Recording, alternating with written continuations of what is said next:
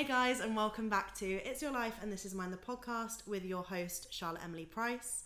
So today we have a guest on. We've got Rachel, Hey. and we're going to be talking about women in STEM or just women, underrepresentation of Yeah. women in corporate jobs and how that affects us, people around us, and just sort of raise a bit more awareness towards it because I didn't realize how bad it was. I always knew it was there.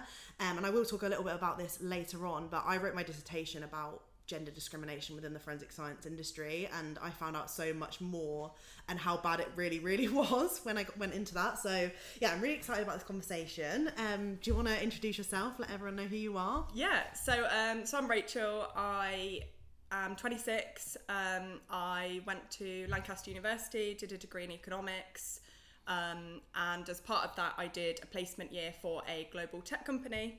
And then, following graduation after my fourth year, I have joined um, a utility industry, uh, utility company, even based in the Midlands. Yeah. So that's me. I feel like I, I guess I sort of want to preface early on. I personally have not.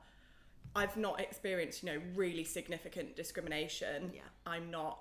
I don't want to imply that I have, but I think coming from an industry, um, especially it being like an operational business and more traditional, then over and above that, I now work in the tech department of that company, which is a male dominated department within a male dominated company. I feel like I've witnessed a lot and I have a lot of thoughts around, I guess, just gender in the workplace. Yeah, for sure. I also think that when you say gender discrimination or underrepresentation, you think something crazy has happened, but sometimes it is just like passive Yeah. things that you witness or see or discover about a company, and Yeah. it's not anything like actively aggressive in person or that you like see with your own Yeah. eyes. Like one of my sections that I did in my dissertation was about even advertising for the job, like the words that they would use and oh, gendered language. Oh. Yeah. I was like, oh my god, it even starts from fucking getting the job in Yeah, the first right, place like, before you even actually get accepted or anything. So, yeah, it's just really interesting. I agree. So the company I work at, I must admit, um, is pretty good Yeah. on diversity and inclusion. Um, obviously, they've still got you know a way to go, like probably every company. Um, but I recently saw one of their job adverts, and in the competencies for the role, it said you'll be part of a two-man team, and it's like that's that will have been a mistake, mm-hmm. but also that mistake might off you know put females off applying, even if it's subconscious. Mm-hmm. And then over and above that, I feel like talking about job applications when companies advertise a job as competitive salary. Mm-hmm. I absolutely hate that. I really, really think that's wrong for loads of reasons, Yeah, not yeah. just gender, you know, just also people knowing whether they could afford to work in that role, I mm-hmm. think is important. But the topic of like competitive salaries and job descriptions and all of that, I think is just something that in 2022 we should be doing better on. That's an easy fix. Mm-hmm. Yeah, for sure. I was going to also say that if anyone's unsure as to what I mean about gendered language, it's things like strong, independent, driven. They're all male gendered words. Yeah. And there's actually a website that I used, like a academic website that I used to see which words connoted like male um, traits or qualities as such. And then the female one. So any supportive roles or deputy were all like female, like kind, caring, and all this. And all of the managerial roles were all male gendered words. And it was just very interesting to see that even just at that point of job description and application is when it the bias starts. Yeah, that's so interesting. I've never I've never even thought about that. You know when you messaged me Yeah. and you said you did a talk on this? Yeah. Would you be able to um, maybe share some of that? Yes. So a couple of months ago, um, a colleague of mine's brother working at a company in London was hosting, a, I guess, like um, a diversity and inclusion event after work for their colleagues. And this particular event, it was a panel talk basically on women in leadership. Um, and they reached out to a few of us, and I think there were four of us on the panel in the end, all different industries, all completely different experience. You know, there was a HR director, and then there's like me. um, so, but it was really interesting to sort of see that whilst we've all had different experiences, it all focused around sort of maybe the same problem areas.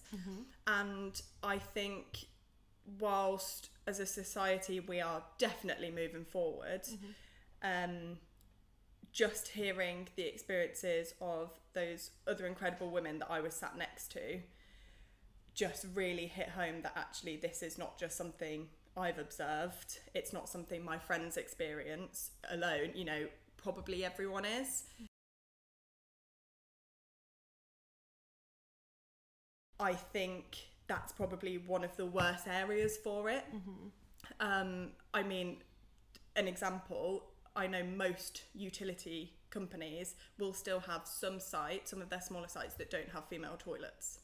That is wild. Don't have female toilets. Um, and I know there's one site particularly in our company that has a female toilet, but it's a converted cubicle in the men's toilet. So to get to that toilet, you have to walk past the men's urinals. That's not a female for toilet. the toilet. That's not a female toilet. That's a man's toilet with a female sticker on the cubicle. yeah. Yeah, don't get me wrong. My company know that's not good enough and are putting in, mm-hmm. you know, putting steps in place to make that better. Mm-hmm. But you know, that's still problematic, and it means that women don't want to be placed at that particular site. But what if that's where the management role is, mm-hmm. or you know, the leadership position that might further their career? Yeah, that is. I, I, again, it's interesting to hear your experience and like what you've observed and seen from your life with gender bias and how so many people will experience it in different ways. Like that must have been so interesting listening to all of those different people talk about um, their experiences. And like even for me, I was just thinking like what sexual harassment can play a role in the gender bias or Yeah.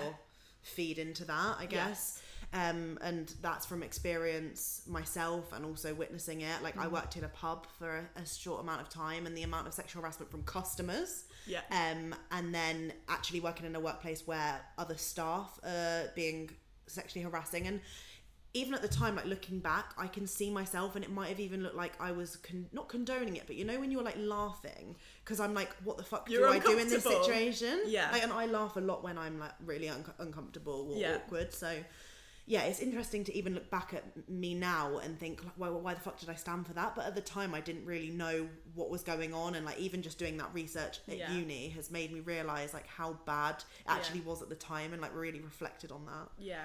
And I think certainly for me, and you might agree, having done your dissertation on it, learning about it more, and which sounds silly as a woman, like learning about, but you do, um, has made me, I guess, more confident calling out behaviours or more confident talking on the topic and things like that. And I guess that's another reason I thought this was, you know, why I reached out to you because I think the more we talk about it, the more you know other women will feel empowered to you know maybe question particular things or even just educate, Yeah, which is what's going to ultimately drive progression and drive us all forward in equality.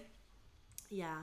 I think that's where it gets hard. It's like, what can you actually do in this situation? Like, because women will feel uncomfortable going up to someone in a higher role and saying why is this this a certain way or it makes me feel uncomfortable because we're um told that we're too needy or you know Yeah, things like that bossy, bossy and yeah. like all of these horrible words that are used to describe women that the men also possess those same qualities but don't get called up on it so Yeah. and they're well actually no don't get called up on it they're praised for it so for being bossy it's like oh he's a great leader for sure. Um, when I worked at the tech company, I made um, some of my best friends that I have now, and we all talk about this topic a lot. Um, and because we all work in sort of the tech side of things, which is generally male dominated, I know there's you know loads of women that work in tech, but it's more male dominated. Um, and we sort of share stories or like articles that we think are interesting. And she sent me something. It was just this morning actually, and I think it's 75% of women in their performance review get some form of not necessarily criticism but comment around the way they carried themselves. So whether it's um, oh you're a little bit too assertive or you're a little bit too i don't know bossy mm-hmm. or just tone down your language a bit. 75% of performance reviews and i've never experienced that i will say and i can be bossy. Mm-hmm. Don't get me wrong. Yeah. but that's a really disappointing statistic because mm-hmm. I can tell you now, you know, I don't know what the percentage is for men, but it won't be 75%. percent And they're probably, probably more assertive um, and more confident and what have you. And I just think things like that are still, yes, we've gone a really long way, but there is still so much further to go. And in that same article, actually, um, quoted a stat that two thirds of men would argue now that we have reached equality in the workplace for gender. And I, you know, I think we've done a lot, but it's not equality yet, and there is an exhaustive list of stats and information around how we haven't Yeah. achieved that. And so, what's disappointing in that is that two thirds of males think we have. Yeah, I also think there is um, some women are even to be not blamed, I guess, but even myself, like sometimes I will jump to conclusions. You know, even if you're like watching something light-hearted, like a reality show, and you're like, oh god, she's a bit too much Yeah. or something, and I'm like, oh, that's so bad. Like, why am I not saying about Yeah. the, all the other lads that are screaming for I the rest of the show? Like, why have I been conditioned to thinking she's too much when actually she is great and like has a, an amazing personality and she's bubbly and like lively and it's nothing to be put down about but i think we're just also conditioned to feel and express those emotions in the same way that the world has like taught us to Yeah, and I think in some, you know, I the language that we use in our generation, I would struggle with words for, you know, maybe a male that has a lot of sex, for example, with a lot of different girls. I I don't really have the name for that apart from a player, but for a girl, there are a long list of like really negative words for that, and you know, I'm sure I've used those. Well, I will have used those words Yeah. before. I will have done in you know not a nice way about there someone. is so many like when you see shows like slag scat Exactly, war yeah. slut. you Loads. can, just, you can just reel them out but it's like what do you call it you're like oh he's such a lad because he yeah, a sleeps with his player, and, he, and player's not a negative word. No. You know?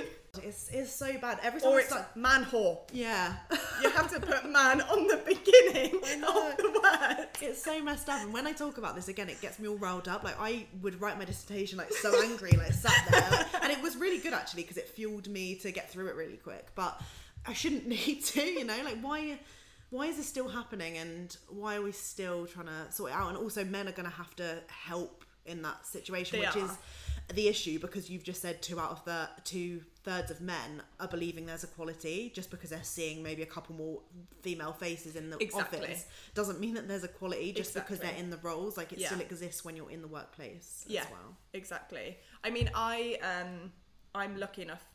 My company um, is one of the few FTSE 100 companies to be to have a female CEO, which you know is brilliant, and she is such an incredible role model. But I think it's six percent of FTSE 100 companies have a female CEO now. Mm-hmm. But people in my company say, "What do you mean? You know, we've got equality. Our manager's female, our CEO's female." okay, what about everyone else? You know, mm-hmm. and I think sometimes it's a bit risky to think that we're suddenly in this position of equality and we have to pull out, well, so and so successful and so and so successful. Mm-hmm. Yet you couldn't even start to name the number of, you know, male CEOs. Mm-hmm. Or, yeah, I just think we need to be careful. Yes, there are more and more successful women mm-hmm. that are absolutely running the world and it's amazing but they shouldn't be an exception to the rule, I guess. yeah and um similar to what you actually said the other day there are people in positions like that come from a privileged background as women and that also can um push them higher in the Yeah. Yeah, What am I trying like their socio-economic background, Yeah. if they're able-bodied, if they are white, yeah if they're like anything. Um, I saw that if someone's conventionally attractive, they're more likely to get a job out of the back of an interview and things like that. And so it's not just gender, but as a whole, we just need to be much more aware of these factors that probably impede some people's progression. You also mentioned corporate golf days when Yeah. you um, messaged me. Would you be able to share like your stance on that maybe and like how that's feeding into the gender bias or the gender pay gap? Yeah, so corporate golf days, I guess, is like my first. It was my first thought I had around just um, equality in the workplace, and probably before I started to think about corporate golf days, I would have said, "No, I've never, never experienced, you know, um, gender inequality. And then I work at my current company now. I was on a team of um, males, so I'm the only only female. And there was a charity corporate event, um, and the it was hosted by a client in which I partnered with of my team, if that makes sense. But my colleague, my male colleague, who does and can play golf and is also a lot older, so I mean, it's also an age s- sport. It's not just you know female. Um, so he was invited to go and spend this day networking, paid day of networking, playing golf with the client in which I held the relationship with. And that sort of got my brain thinking. I thought that just isn't right. And I understood because I don't play golf. I would not have gone because I can't play golf. But I started to think is it right for corporate companies to be hosting events that they know will pretty much only be attended by able bodied men? Mm-hmm. I know women play golf, I get that. But generally, it's a male dominated sport. It's an elite sport. It's very expensive to be a member, to buy golf clubs. And so I ju- that was like my little thing in my brain. I always used to talk about it corporate golf days, corporate golf days. So I spoke about it at that panel event. And then after that, I thought I actually want to put, I guess, um, brain to paper. And I wrote an article on LinkedIn about it and I did a bit of research around it and just simple things. I went to um, the American Golf website and I searched on clubs for men and clubs for women. And you could get clubs for men at half the price as you could for women. And I think there were something like nine options for women and 110 for men.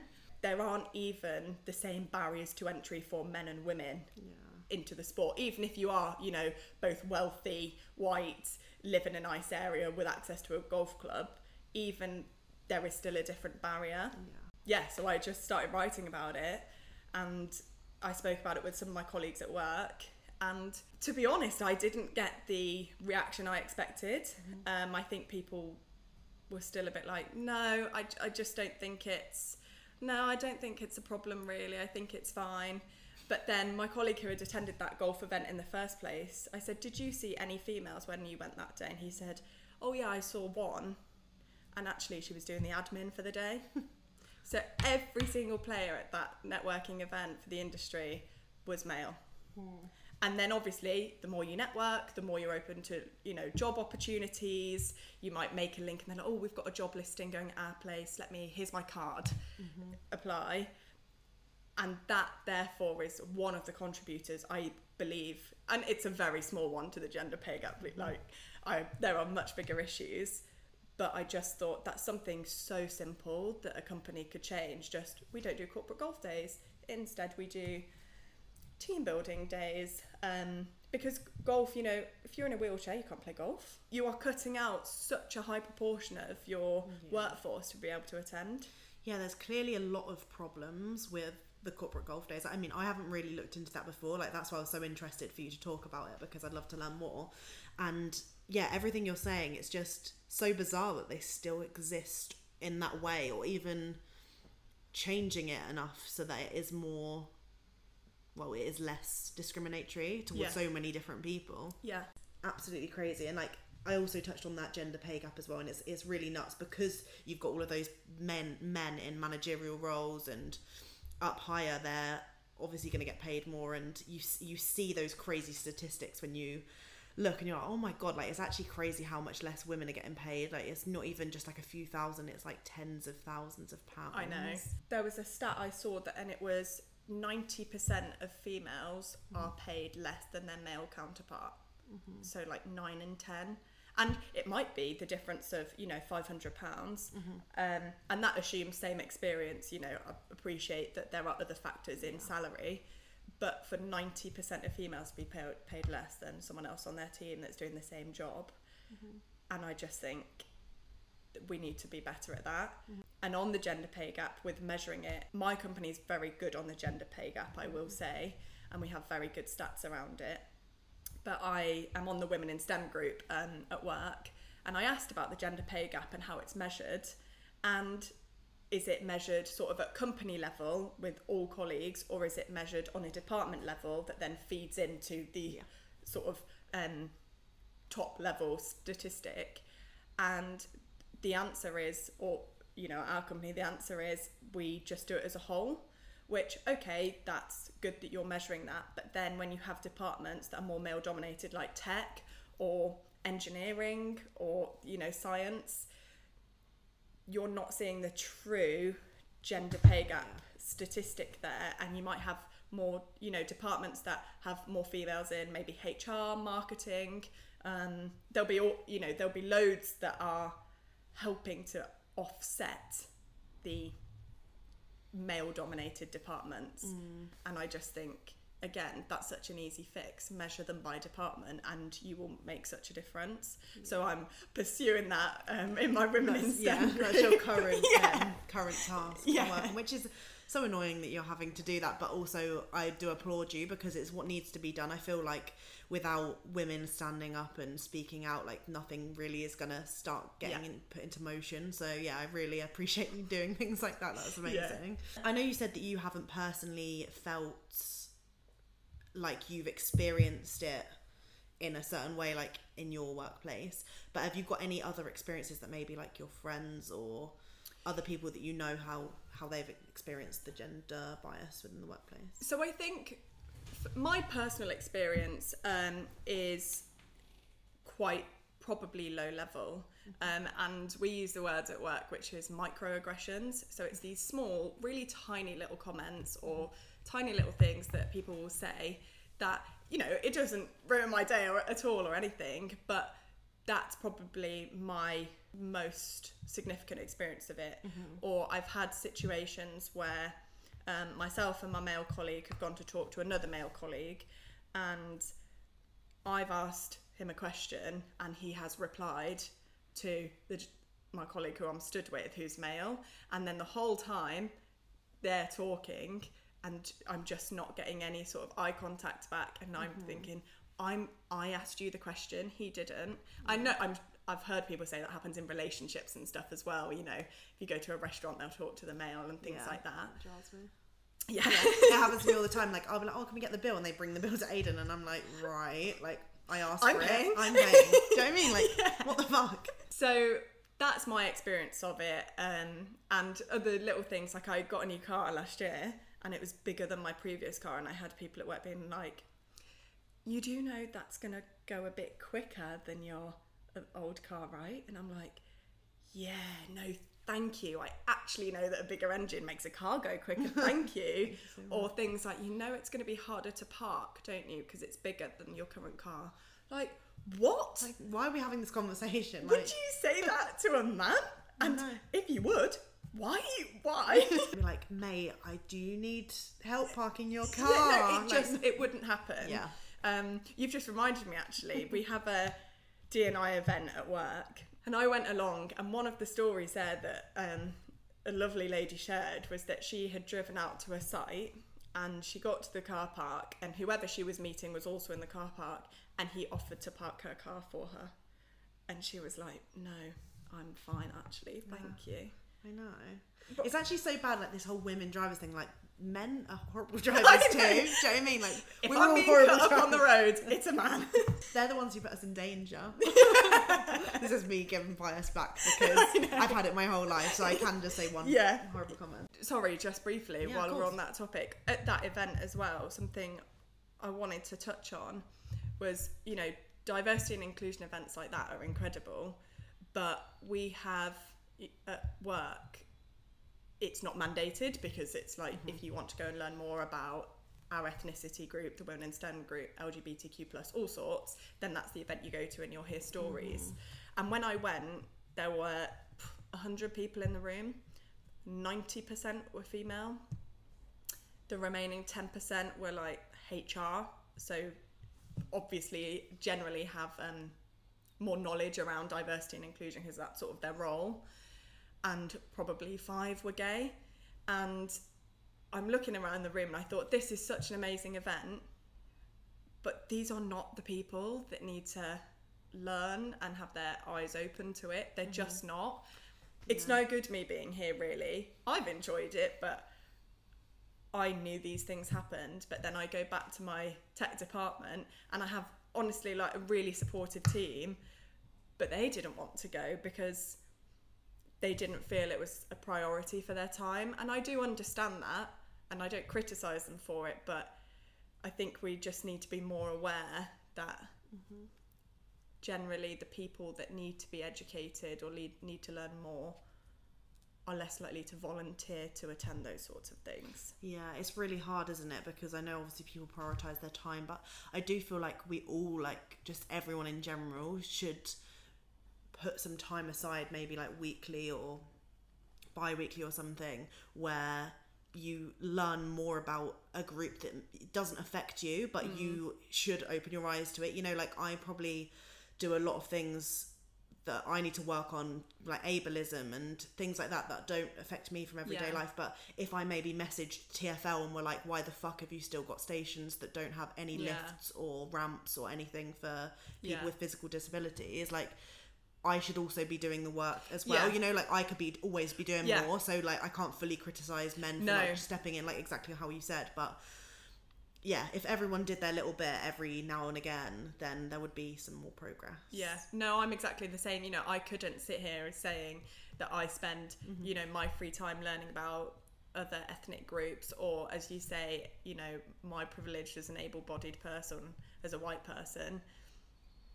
So it's a lesson for me, it's probably a less, lesson for everyone, um, just to have a think, you know, are you putting yourself out there enough to learn more?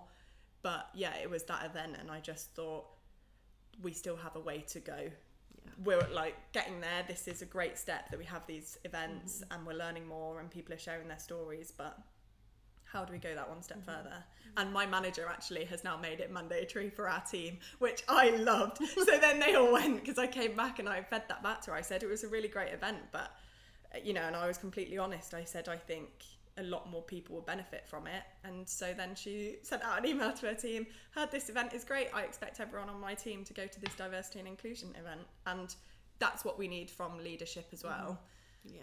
to To encourage. be heard. Yeah. That's amazing. That's so so nice to hear that there was like direct resolution to your Yeah. sort of like problem or your issue, Yeah. and she just was like, or he, she or he, She. she. I literally Yeah. went she, so I'm, glad, I'm, glad, I'm glad I did that for the purpose of this video. Like, I literally went she. Like, yes, I'm, I'm so happy about that. I'm guessing I know your answer to this. Is do you feel like the the gender bias, gender pay gap, any sort of discrimination to do with men and women in the workplace? Do you feel like it affects women's self esteem? It can put them off jobs, and will have a negative effect on their life in the workplace if it's heightened in some way, shape, or form.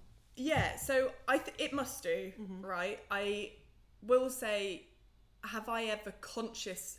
I, I'm not sure how much of it is conscious versus subconscious. Yeah. So, you know, when we talk about job applications before, that's probably an example of subconscious. You know, there are probably women reading that job advert and don't realise that it's, you know, those words, don't realise that it's male dominated language. Yeah, where it's like I'm not fe- I'm not really strong or driven or Yeah. Whatever. Or, I'm just not sure about. I can't put my finger on why this job isn't right for me. but I just yeah, don't get a vibe, and so I think that must have an effect. But more consciously, for me, I wouldn't say it's affected my self esteem, Mm-hmm.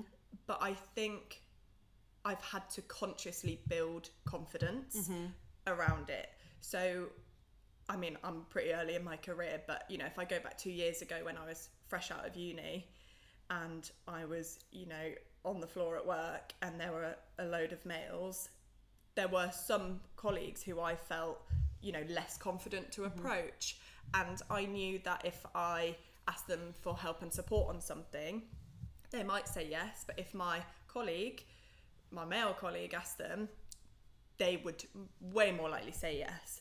I don't just think that's a gender thing. I think that's an age thing as well. You know, I don't want people to think, oh, it's not everything's a gender discussion, yeah. and it isn't. But I think that played a part, and so now I've had to, you know, that that did play on my mind. It didn't stop me from doing things, but I I did think about it yeah. and um, you know earlier when i gave the example of when someone was talking to my male colleague and not me i came away and you know, thankfully, he's a good friend of mine. He's incredibly supportive, and I just came away and I just said, "Did you notice he would only look at you and not me?" Mm-hmm. And he hadn't noticed, and I said, "Well, look out for it next time." Yeah. And then since then, he has, mm-hmm.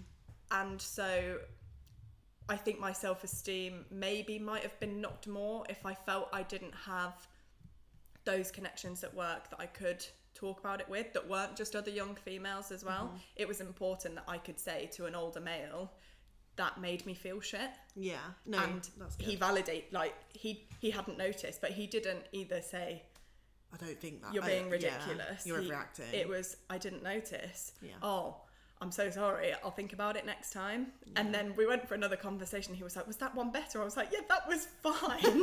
but you know, but that's what we need. And when you talk about, you know, men can help help the cause, just really little things like that. I'm not expecting men to be walking down the streets of an office or down the streets of London like, Yeah. "Woo, women!" Yeah. Like that's not what we need. But we just need to feel like we're supported and Yeah. listened to. yeah, even that just validation um is great rather than being told again like those words like over dramatic or yeah, you're Yeah. overreacting right now. Like I don't like basically gaslighting you into thinking that you haven't experienced the things that you felt. Like Yeah. it's nice that again like, I always speak to my boyfriend about it and say like, oh, did you notice that you know similar things just in everyday life, like walking down the street, going to the shop, um, and like Aiden will pick it up sometimes even before me now. Like, and I'm like, oh, that's interesting. Like that he's now consciously see all of these different Yeah. um, ways women are treated in comparison to men. So yeah, just having being open about those conversations and not being afraid and not feeling like you're being over dramatic and overreacting because you're not. You're not. If No. you feel a certain way, it's because someone's made you feel that way. Like Yeah. don't uh, put yourself down or make yourself feel like you can't talk about it because you you're worried about how someone's going to Yeah. react.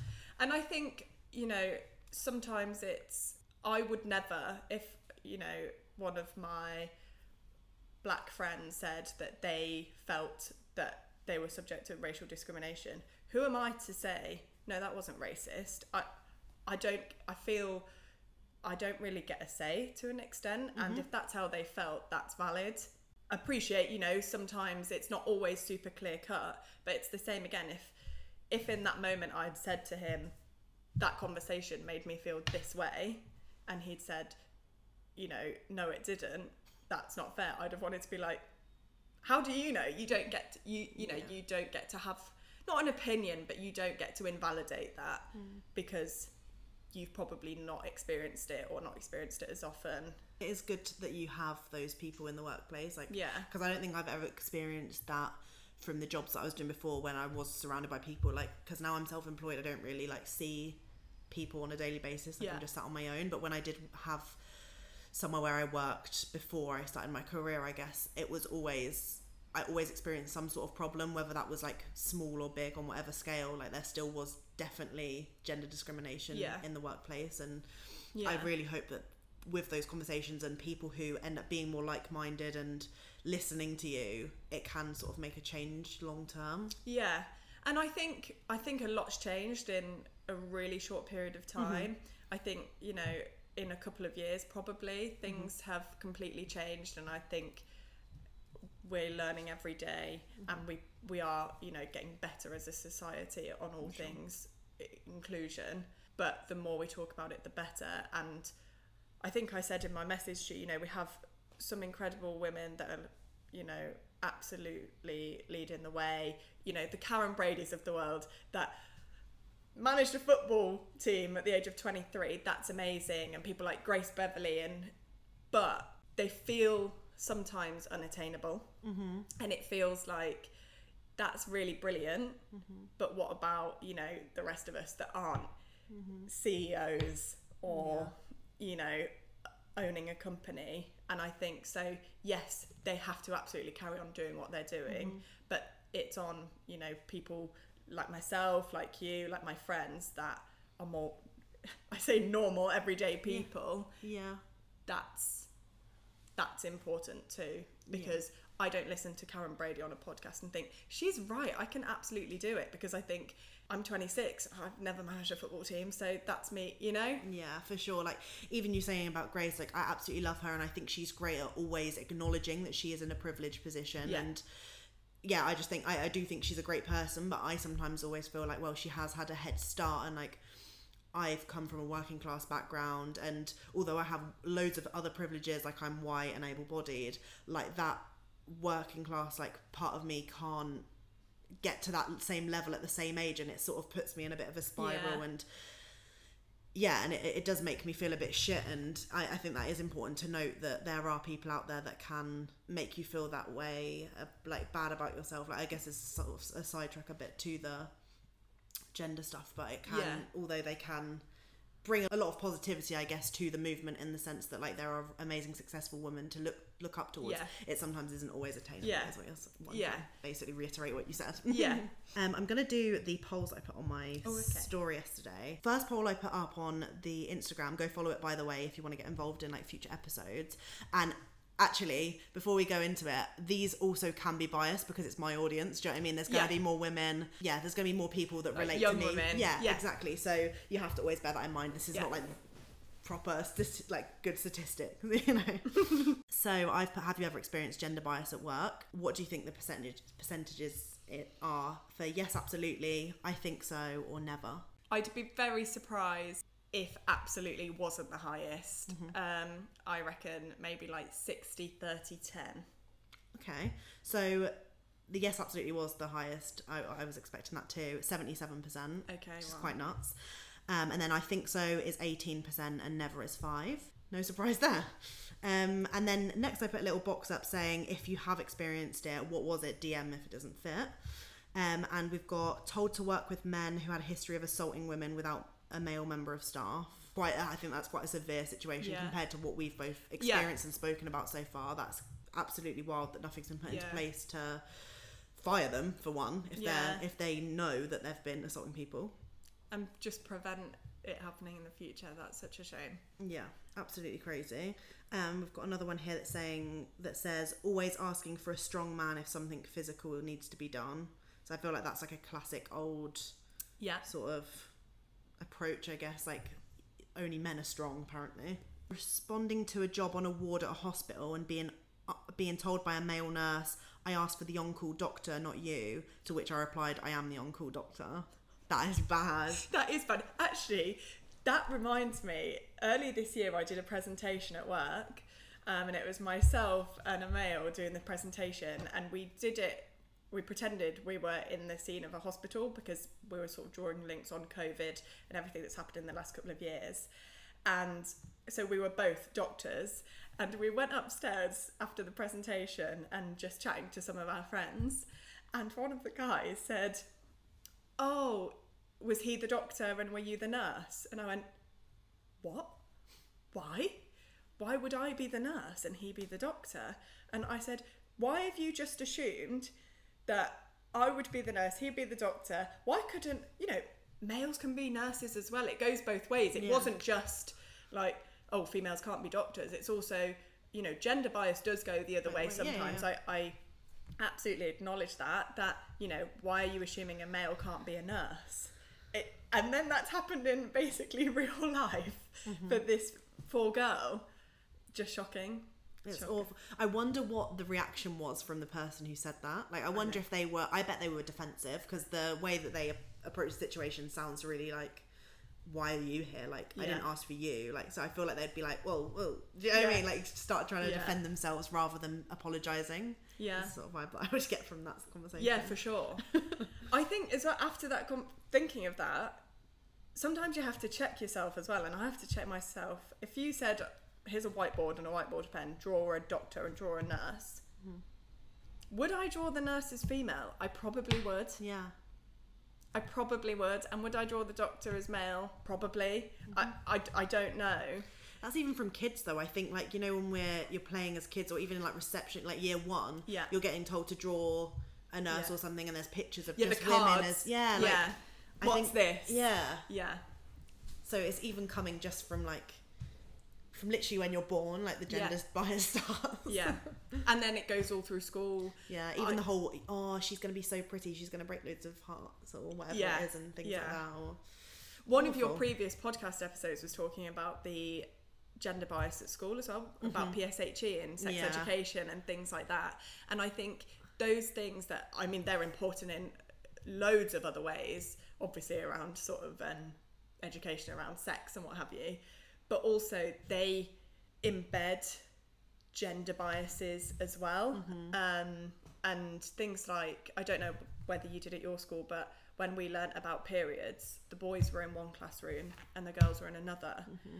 And that is just wrong. I don't know whether that's still the case as Yeah. well, but the boys should be there to learn about mm-hmm. what a girl, you know, will experience every month because, you know, a lot of them may well be in a relationship with a girl and they need to uh, sort of understand what that means and if at some point in their life they have children understand you know how, How a period is so important in having children and things like that and that it's not just oh once a month girls are really moody and things like that. Yeah. It's quite worrying actually, like that there are so many men out there that still have no education on it. no And it's there which makes them less empathetic towards, I guess, women during that time and like not understanding the science behind it. And I I remember the exact same thing happened to me. Like we it was women just being taught about periods and pregnancy and I think the guys were getting told about sex and putting a condom on in the other room and it's like Yeah. what the fuck? Like this Yeah. is so fucked up. Like why aren't we all learning about everything in the same room? Like it's Yeah.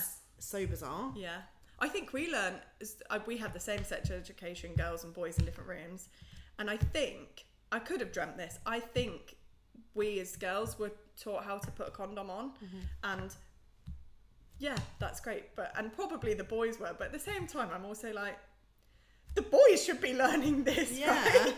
And I'm not putting it on. or at least let's do it to get like not together you know because Yeah, i appreciate yeah. we're in school but let's all be if it's an a task that you're expecting both classrooms to do and at some point there will be two parties you know there doing it in real life do it together and it's such, i just think you can have such healthier conversations around Mm-hmm. sex and periods and all sorts of stuff and that would just i mean we're sort of getting away from the gender thing but i Mm-hmm. guess my message is those really subtle things that we're probably doing for or schools were doing for the right reasons at the time i think we still are dealing with these sort of outputs of that now in ways that we don't even realize yeah, there was some sort of impact in another way that was bad. I guess we can't, they, like everyone can't do everything right the first time, Yeah. but na- now acknowledging that that is bad and hopefully it is way better. yeah i've no I idea hope so. Hope so. We'll have to investigate. Actually, I'm gonna message some of my because I've got a couple of family members that work in um, primary schools. Yeah.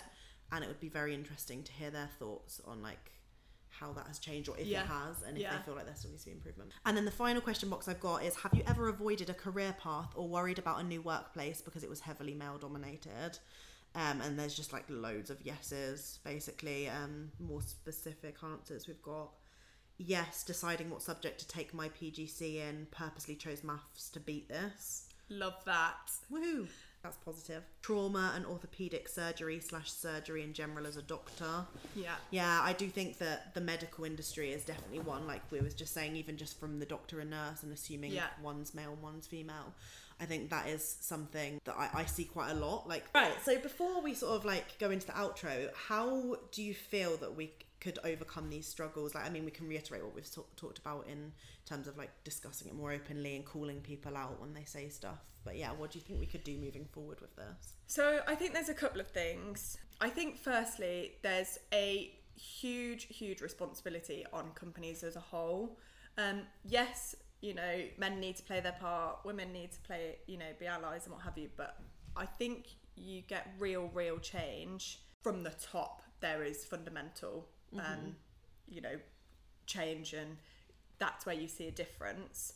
Things like it's not something I could speak confidently on because I'm, you know, not super knowledgeable, but paternity and maternity leave, reviewing those sorts of policies, ensuring that not only if you equalise paternity leave or shared parental leave is that beneficial for the father who might want to spend time with their kids, you know, it also enables the mother maybe to return to work quicker, not have as long off. Um, and so I think things like that make a huge difference. I also think, you know, as we spoke about the job adverts, that sits on the shoulders of the company. The measuring gender pay gap sits on the shoulders of the company. I was listening to it, it was one of Grace Beverley's podcasts actually, and it was just after COVID, and they were talking about um, hybrid working and how actually there is a risk that with hybrid working whilst in some ways it might be beneficial to the to you know women or parents that want to be at home a bit more and more and you know around their children there is a risk that generally and generally mm-hmm. men are more excited to go back into the office or are able to go back into the office and so are then more visibly there in the office. So when there's a promotion opportunity they're thinking about oh okay so who's who's been working really hard and stuff like that. And you know front of mind is the people you've seen Physically you know a yeah. lot over the last year or so. I don't know the answer to it because you can't really put a maximum on how often someone can go into the office because you know they might need to go in for mental health reasons and all sorts. But i think companies just need to think about what can we do to ensure that there's equal opportunity. Yeah i just think if corporate companies absolutely like change and review their policies and not all of them some will be absolutely brilliant um, then i think that makes the biggest change. From a female perspective i think just allyship. A friend of mine she was telling me that females are really good allies until the more successful they get the less they're likely to support other women. And it sort of becomes this like competition at the top. Um, and i think that's another just impact uh, like i guess an output an effect of gender bias Yeah. elsewhere. But i think as well as women we've got a lot to do on you know ensuring that we are supportive of other females as well. And i'm sure there are times that i have been less supportive to another female because i feel a sense of competition. I don't Yeah. you know that will have happened. And so it goes back to what we said earlier about just checking yourself and thinking am i being the best most inclusive version of myself?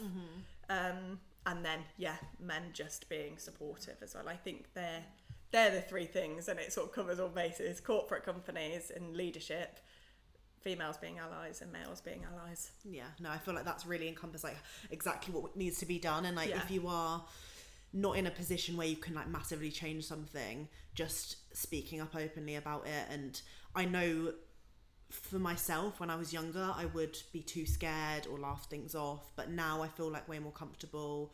Just having that knowledge, knowing what's going on, it Yeah. makes me more passionate to speak up. So even yeah, if you've listened to this podcast and you feel a bit more inspired or more confident to speak up, I hope that that is the case and that that can make you yeah feel like you can speak to your male colleagues and yeah be like you what you're saying is wrong or what someone else did is wrong and just having those conversations a bit more openly could help. Yeah, for sure. And I think if I had one, not bit of advice, but one thing that I would want, you know, any listeners today or any females to take away is absolutely calling out behaviours is a great thing to do. I mean, at work, I am referred to as, you know, the young woke girl. And, you know, originally I was a bit like, oh, they're calling me this, they're calling me that. And, you know, when I went to that panel event, when I've been coming on this podcast, and when I wrote the article, it, there was sort of an eye roll of, oh, here she goes again.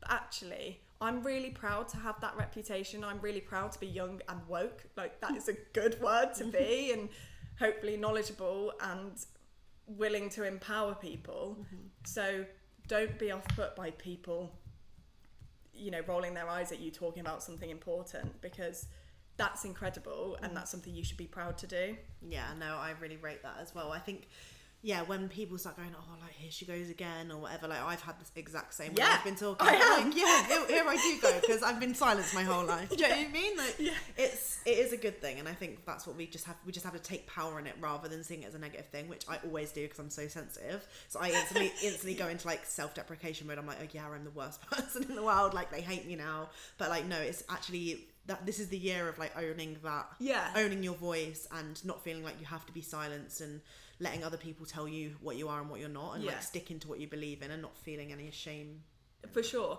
And I think it's something you have to practice. A bit like you have to practice, you know, self love and body positivity. You also have to practice calling things out that maybe you know feels uncomfortable but the more you do it the more you you know learn more helpful ways to do it maybe Yeah. And the easier it becomes as yeah, well. Yeah. and now you know I love it. I'll hear a conversation behind me at the office, and I'm like, "Pardon? What did you what just- did you just say?" And I love it. And yeah, but I I wasn't like that two years ago, and so I you know it's important that confidence grows. Yeah, no, I really appreciate you coming on and everything. By the way, I think what you've said That's is so right. incredible, and I feel I like it's it. going to really inspire a lot of women and hopefully other people um, to like make a change, or at least even like know some more details about it. Maybe even research and look into their own companies and see Yeah. what they can do themselves. But yeah, before we go, I've got the question from the previous Oh. guest. So we've got this is completely unrelated to the episode, which I like. So, how do you cope during the colder months, like with, if you get seasonal depression, or even if um, yeah you just feel a bit shitter when it gets dark earlier? Like, is there anything that you you do or that you would like to do maybe to prioritize your like maybe mental well being during Yeah. winter? Um, so one of my New Year's objectives this year actually is just to have more downtime, um, and sort of going against this podcast, I'm having a year off hustle, hustle culture, and just having a year of like enjoying life, walks, watching films in the evening, and um, I'm lucky I don't experience. Um, I guess changes in my mood and happiness with the different seasons. So acknowledge that I'm lucky with that. But I love a Christmas film. Mm-hmm. Nice glass of red wine, nice dinner, sit down. Um, so I think that would be it for me. But also, you know, try and have that time at the weekend where I can go for a walk, even just like. I know it's a cliche, but romanticizing your life. Take yourself for a coffee. Mm-hmm. Like today, I said I took myself out for lunch. I took mm-hmm. myself to Sky Garden in London because I had the time and why not? So I think, you know, for anyone who does struggle in the winter months, what is something that you'd see in a film that you think, oh, that's so so romantic. I love that. Do that for yourself. Yeah, slowing down. I think that's Yeah. also in mine. Like everyone's like talking about slow life or like yeah, Yeah. doing more peaceful things, things where you're not rushing about and being bit busy and having like a crazy schedule. And Yeah. I'm someone who definitely does that. Like I feel like I do thrive off like being busy, but sometimes that just is not healthy long term, and then I end up being burnt out and yeah, I, everything will just like plummet. Like my mental health, like my work. My productivity and everything. So Yeah. yeah, making sure that I'm doing more slow things that I enjoy. Like I love scrapbooking, so that's something for Yeah. me that I like doing in the evenings. Um, so yeah, I'm trying to force myself to. Yeah. Because as soon as I start, I'm like, oh, this is lovely. Why don't I do this every Yeah. night? Stuck It's in a hole. Like, I want to keep going. Yeah, exactly. So rather than having my laptop up all evening until I literally go to sleep, like Yeah. I think it's better for me to just scrapbook instead. Yeah. oh, that's nice. I like that hobby. do you have a question for Anna? I do. And I'm so glad I'm not answering my own question because I would not want to answer this.